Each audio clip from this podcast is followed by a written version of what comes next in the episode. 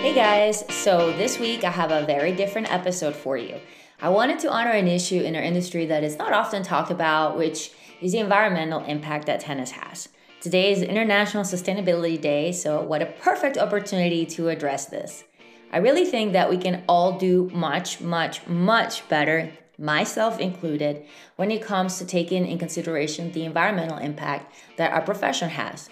I think that most of us can agree with feeling a little guilty when we replenish our teaching cards with new balls. I mean, every time I do this, I'm just appalled at the amount of waste from each box, all the plastic wrappers, the lids, the cans, the old balls that we're now throwing away. It all adds up. So I wanted to talk to someone who is an expert and can help us shed some light on this.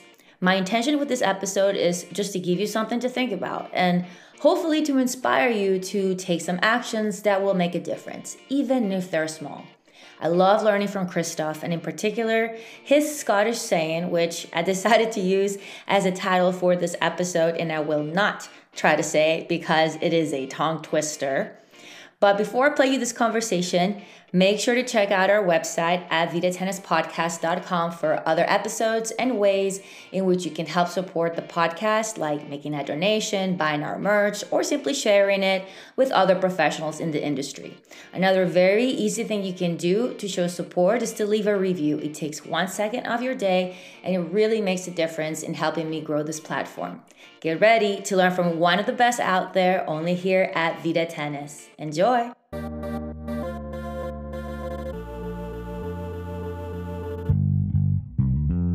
Hello, everybody. Welcome to Vida Tennis, the podcast for those of us who eat, sleep, breathe tennis. Today, I get to talk with Christophe Firth. He's a partner at Kearney's Communication, Media, and Technology practice, where he has been for 14 years. Kearney is a global management consulting firm that works with more than three quarters of the Fortune Global 500, as well as with the most influential governmental and nonprofit organizations. Christophe is a lifelong racket sports player, and he's very passionate about sustainability, which is what we're going to be talking about today. Welcome, Christophe, to Vida Tennis. Did I get all of that right, first of all? That's a great summary. Nice to be here. Thank you, Jennifer.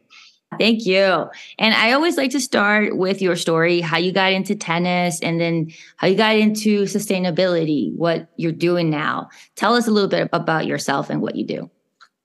Yeah, absolutely. Right. So so this is really about combining two personal passions of mine. So I was an aspiring tennis player when I was a kid, and my mom tells tells me that when I was two or three years old, I was more interested in Borg McEnroe on TV than watching Mickey Mouse. And I was a big uh, Bjorn Borg fan. Uh, so on on court, I was probably more like more like McEnroe. But I was a decent player, but probably not good enough to to go pro. Although, as you, as you mentioned, I've carried on uh, holding a racket since then.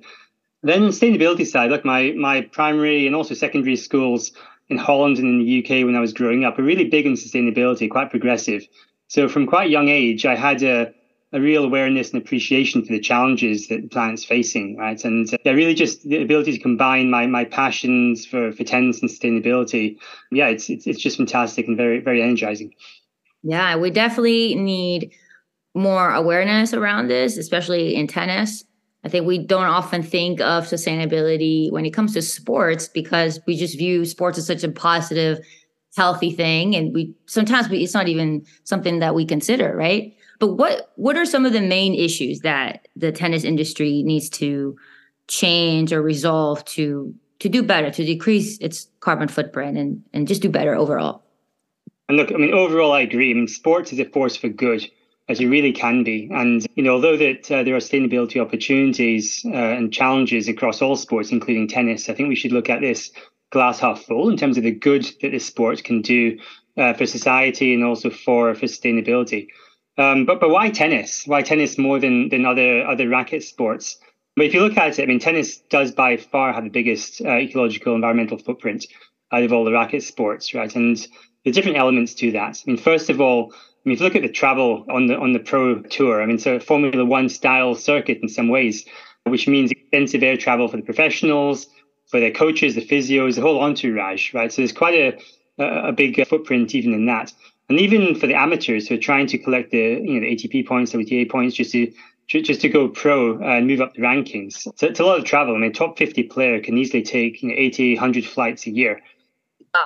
Mm-hmm. And secondly, Yeah. Then secondly, on, on the power side, I mean, it's if you play in the evenings in you know like I live in the UK after dark you need to put the floodlights on relatively early at this time of year and a lot of the courts still have older style metal halide lighting rather than LED and that's really very power power intensive. And if you think about it tennis court is relatively big for two or four people.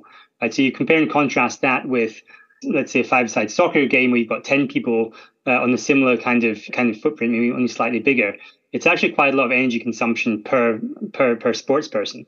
And then really the, the, the, biggest one, the third one, which I've been most focused on, is on the equipment side, right? So if you think about it, I mean, there's a whole range of racket sizes and ball colors. Uh, as kids come up through the through different grades. I mean, I've got three who all play tennis, and uh, my my garage is full of red balls and orange balls and green balls, and and old old yellow balls that are past their the use by date. I'll, I'll, I'll, I'll come back to that later on.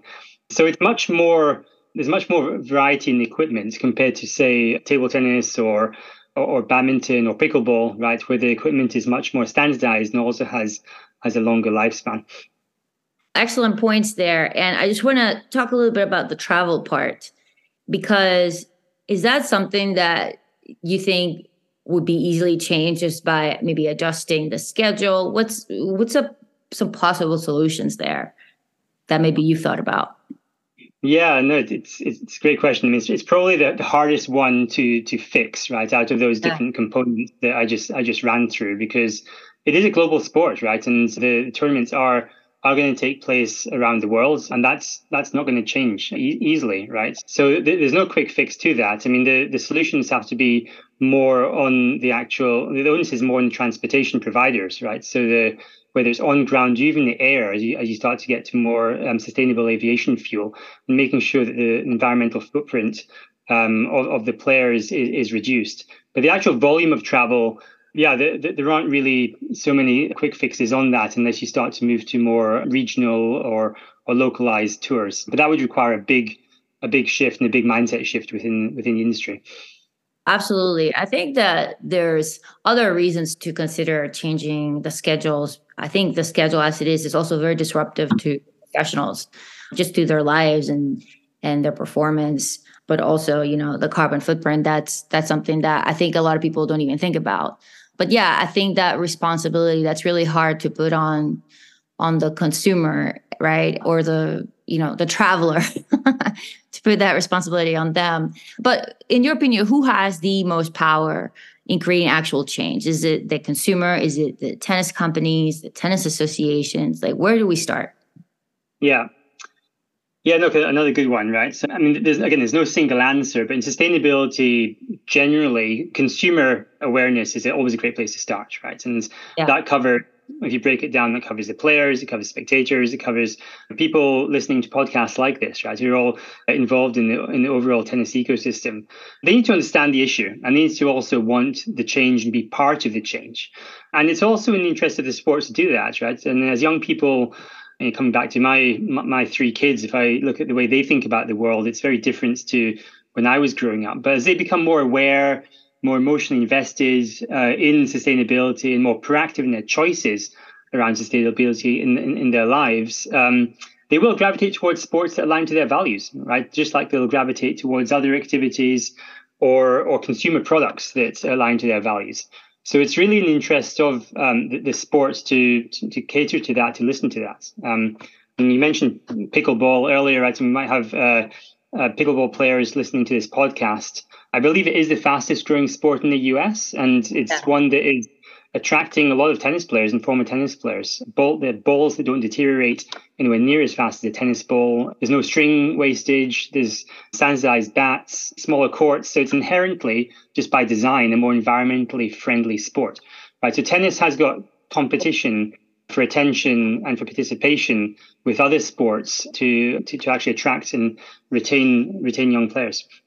But be, beyond that, right, who else has responsibility? Of course, the equipment uh, makers, tournament organizers, and any other commercially driven organization within tennis is going to be playing to the consumer, right? So uh, as the demand profile changes, they will also adjust um, their, their, their models. Um, but at the same time, they play a key role themselves in raising awareness and interest and desire to change. So in the end, it becomes a, a circular process, almost like a, a, a virtuous uh, cycle um, where you have increasing awareness and demand for more sustainability from customers, but also increasing supply in terms of the the products, the, the equipment, the, the, the tournaments, and the organization around the support that, that can positively reinforce each other. As a tennis professional, we will go through balls really quick, right? Like we have to change a full cart of balls. If we're teaching six to eight, maybe sometimes even 10 hours a day, we go through a, a full cart of new balls in probably a month. I mean, easily a month. We have to change the whole the whole basket, right? Because they're just yeah. they just not. And every time I open a box of tennis balls, I'm just like shaking my head. There's so much in there that it's just even unnecessary. Like extra packaging, plastic around it, and then plastic around the rim, and then the lid. And it's just like it's so much.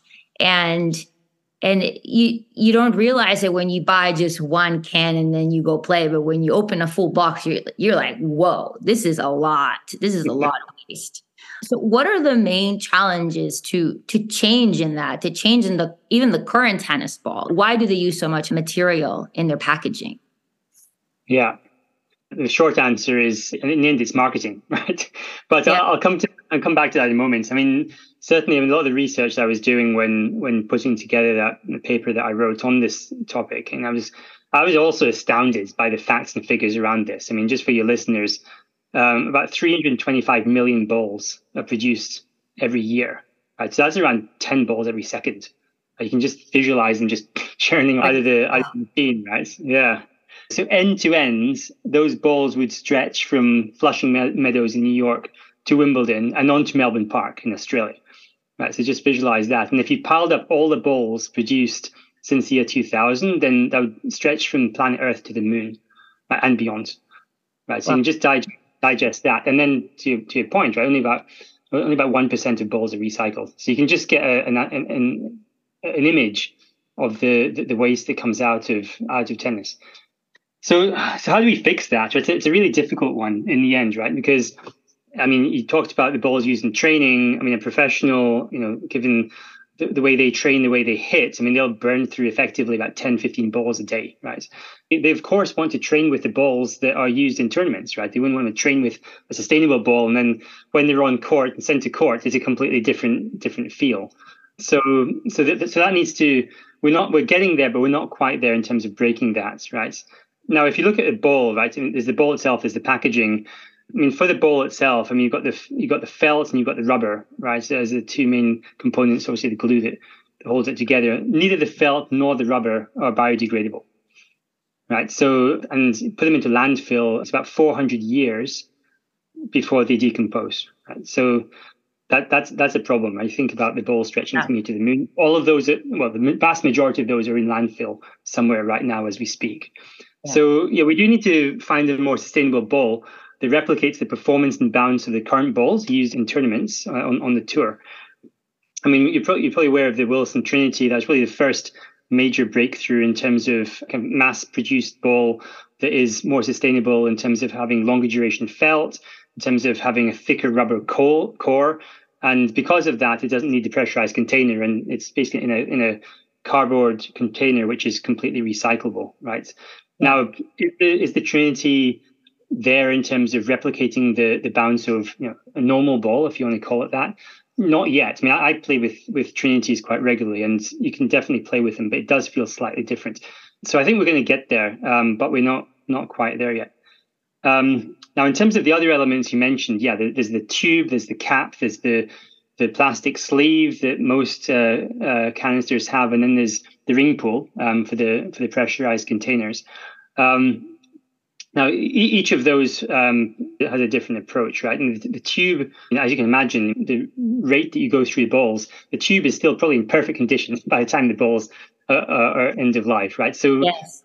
we do need to have some kind of circular process by which those tubes are returned and reused, whether that's through an online channel or through sports uh, stores. Uh, it's not in place yet but that, that would be the big one. On the sleeves, the plastic sleeves, again, that's pure marketing. in the end, right? So you could you could have instead the the printing straight onto the tube as opposed to a separate plastic sleeve. Or there are there's some some balls where I used to live in Australia where there's no sleeve at all on, on the case, yeah. right? Yeah, it's interesting because, for example, Wilson they had the Trinity ball, and and I commend them for for coming up with something, and hopefully that will grow. But I've seen other Wilson boxes, and they're terrible. So it's like you're you're doing this, but then the other like the Wilson US Open ball still have all the stuff around it and and there's no change there. So it's just kind of yeah, kind of interesting, I guess. But yeah. I, I wonder like would you be able to keep pressure in a in a carbon tube in a uh, even if it like maybe if it was thicker or something could you could that yeah. Well, I mean, I think first of all, I guess look, I mean, Wilson's one, but I think that you, I think all the other manufacturers are the same. I, would commend Wilson for being proactive and bold with the Trinity, but yeah. I think that yeah, I think that it's it's an industry wide problem.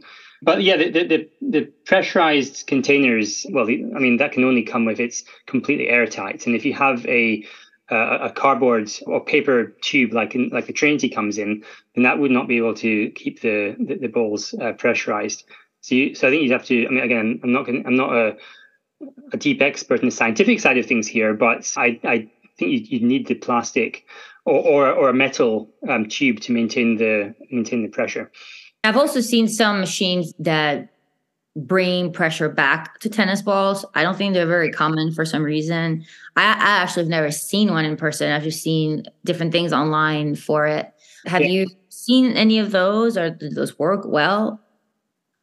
Yeah, no, the technology is there to re-inject the pressure into into old balls, right? So yeah, in, in theory, you can take an old ball, you can strip the felt, you can repressurize it and and and re recycle it that way. So yeah, the ball recycling it's it's difficult, but it's not impossible.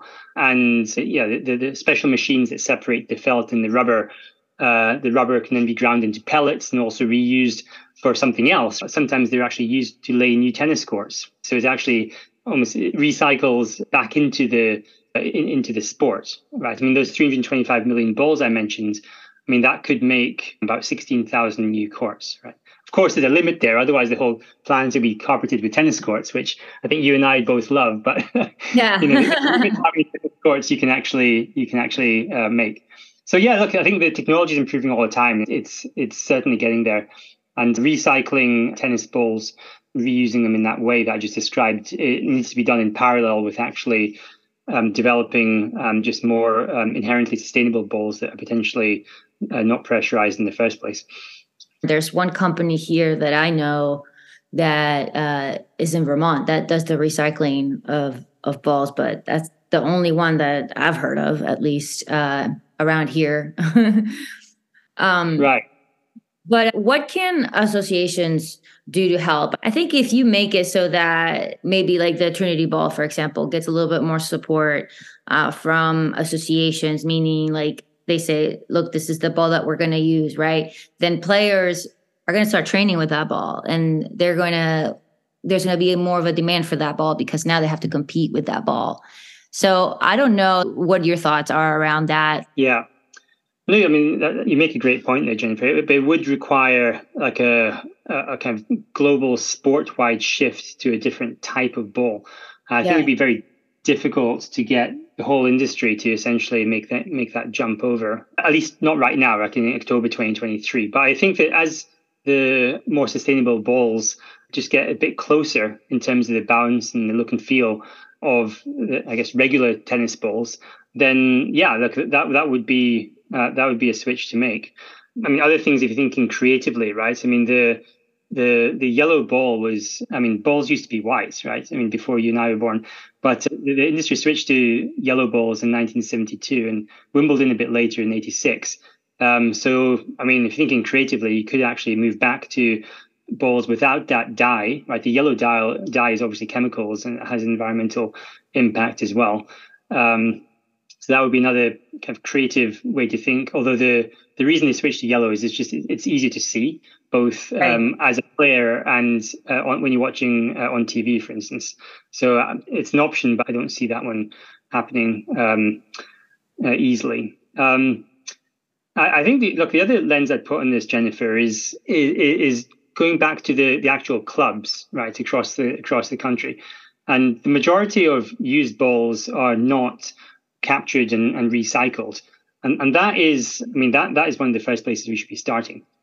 Right. Yeah. So when I was when I was living in Australia, I mean there was a program launched. It was actually last year called Game On Recycling, and there was a collaboration between Tennis Australia, Wilson again, and and also one of the major retail chains, sports retail chains uh, in Australia, to basically put tennis ball capture and collection points in clubs across the country. It was also it was also endorsed and supported by Alex de Minaur. So having a kind of top ranked ATP uh, player backing it just obviously helps the awareness and interest amongst amongst players.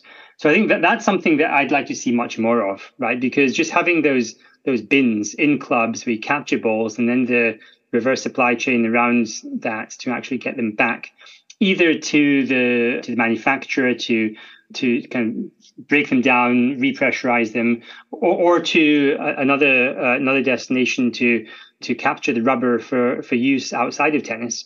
That that is together with um, the push towards enhancing the performance of more sustainable balls. These are probably the two biggest priorities I'd have in mind. Yeah, I agree. I've been to and I've worked at several clubs. Not all clubs do that here in the US, but some do where they have the collection boxes for recyclable and, and then you just send them out and then they recycle them for you. So that's a really, really good way to do it. And I, and I agree. I think every club should do that. Even if they're seasonal clubs or year-round clubs, I think that it should be, yeah, it should it should be a facility. But and I think that incentivizing customers in the end as well, right? I mean, you could imagine a system whereby you, know, you or I could go back to a, a local sports shop with an empty canister and they would fill it up with with fresh balls, right? And or, or you do it through through online. You just return the empty canisters online and then get fresh balls at a lower cost than if you buy them new. Right, so, so simple incentive mechanisms like that to change behavior. Right? Changing yeah. behavior really is what, what it comes down to. And people often think with their wallets, especially especially right now, given the cost of living challenges and whatnot. Right, so if you give people an incentive to actually act more sustainable and at a at a lower cost to themselves and make it easy for them, that that, that would be uh, an interesting thing to do. And then look, the, the other thing people respond to, especially in the social media age, is if you or I were to start to recycle or return our balls, reuse the canisters more systematically, and get some kind of green stamp or accreditation that we are green tennis players. And that's the kind of thing that people like to shout about on social media, right? And then you get kudos from your friends and fellow players, right? So putting in place some little ideas like that that will change behavior and drive uh, incentives uh, to change behavior can really have quite an oversized impact. That's a great point. And have you seen any uh, advances in technology that you're excited about that will help tennis be more sustainable other than than the Trinity ball and the recycle programs? Is there anything that is maybe coming up that people are not too familiar with that you can think of? Well, look, I mean, I, I don't have any kind of secret knowledge or anything like to share, unfortunately, Jennifer. But, but certainly the, the technology, I mean, it comes back to technology we are talking about, right? In terms of the, the stripping the felt from the, the rubber core and um, repressurizing all balls. That technology is moving, advancing rapidly. If you look at where it is today versus where it was, like even five and certainly more than that years ago. Right. And I think that, that that's the technology I'm really most excited by. So if you have that technology plus a reverse supply chain based on ball capture at local clubs and, and tournaments, that can have really an oversized impact uh, in terms of in terms of getting to where we want to be. That's definitely going to be the call to action from this podcast is to make sure clubs are recycling all their balls or sending them out. And what about tournaments, the big tournaments, the Grand Slams? You're in England, you probably go to Wimbledon or the French Open. Do you see any tournaments taking in any efforts to help? Yeah, no, absolutely right. And Wimbledon's been pretty progressive uh, around this. I mean, like I guess uh, visually Wimbledon with the grass courts and the laundered whites, it just inherently just looks more sustainable. But at the same time, in the background, it has the same challenges and opportunities as as others, right? I mean, a, a, you know, Grand Slam tournament like Wimbledon typically burn through around fifty thousand balls, right, across the across the tournament. So yeah, the opportunity and the needs there. But what are they doing, right? I mean, I think there's probably three elements. I mean, first of all, like everything, you can act in what you can measure, right? So they've really gone quite focused in terms of uh, measuring and reporting on the, the, the the footprint and sustainability and emissions around the tournament, right? And, and really had a high level of disclosure. Um, that obviously drives uh, awareness amongst the public, amongst spectators, amongst players, and also when they're reporting it, it really drives a requirement for them to act on it right? So that's that that's certainly one. Then, secondly, in terms of the power around the tournaments, I mean, they've moved to LED uh, lights. The, the, the vehicles around the tournaments are all electric now as well. The electricity is is based on renewable sources, and even small things like the lawnmowers for the grass are electric as well. Right? So they don't use those kind of petrol lawnmowers. There's a lot of little nuggets like that as well, and solar power as well on, on site. And the third one, which I mean, is going away from the kind of emissions point, is they really have a focus on sustainability around the, the food and beverage at the at the event. Right? I mean, you always associate Wimbledon with strawberries and cream, but there's a lot of other in- ingredients that they have, and they source local, they source seasonal from the UK. They have plant-based options rather than having people eating burgers and, and fish and chips, right? So, so they're really, really doing quite a lot around that. I, I'd still like to see them do more in terms of some of the topics that we just talked about, right? Around um, the balls and the, the, canisters and that element of sustainability around the tournament. But certainly, they're really starting to to make the right noises and pass the right messages in terms of the importance of sustainability in the sport. Yeah, I think every little bit helps, and I think people a lot of times just I feel like people don't do anything just because it gets overwhelming and it's like well, why should I do this when there when one single player is taking in 800 flights in a year, right? So what would be your message to someone that maybe has had that thought or, or feels overwhelmed and and things like there's just not much that they can do? Yeah. Yeah, great. So, I mean, I'm Scottish. I didn't tell from my accent, but in, in Scotland, we have we have a saying which is basically "money mickle maca muckle," right? Which basically means that if you put together all the small pieces, then you actually end up with a big piece, right? And so it was in that spirit, every little helps, right? And everything that you do, Jennifer, that I do, that the, the listeners uh, to this podcast do, it all adds up, right? So I know that the problem might seem overwhelming when, as you say, you're looking at the volume of flights that that players are taking. If you look at just the sheer number of balls, right? I mean, you're thinking if there's 325 right. million mm-hmm. balls, and what's this one canister of, of, of four balls is going to make any difference? But we have to think that if you put all those individual canisters together, then you do get to that 325 million. So um, if we all if we all do our part, um, then that will contribute to the whole. And then yeah, then it's about raising awareness, spreading the words, extend the use of your balls. Right, just think, can I play one more uh, match with these balls rather than chucking them and opening a new canister? Do I need to change the strings yet, or can they last a little longer without overly compromising uh, performance? And then go and speak to your tennis club about putting a recycling bin right in in the club. It's a it's low effort, it's no brainer. If if the infrastructure exists to collect in your local area, then then it's easy. If not, then you know, start to make some noise about it and ask questions of your local tennis association. And I think together we can really start to make an impact. Absolutely. And I meant to ask you also about other equipment.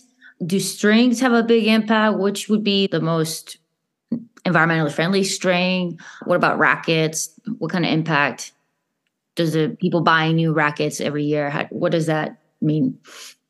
Yeah, no, look, and rackets absolutely right, and because you have all the different racket sizes, I mean, here again, there, there are a few different opportunities. I mean, first of all, I mean, rather than letting the the kind of rackets, the smaller rackets, if you've got kids as they're growing up, just gather dust in the garage, put them back into the sport, right? Whether it's selling them secondhand or donating them or just finding a use for them that would avoid someone having to buy a, a, a new racket and then all the materials that sit behind that, right? So that's that that should be a relatively easier one.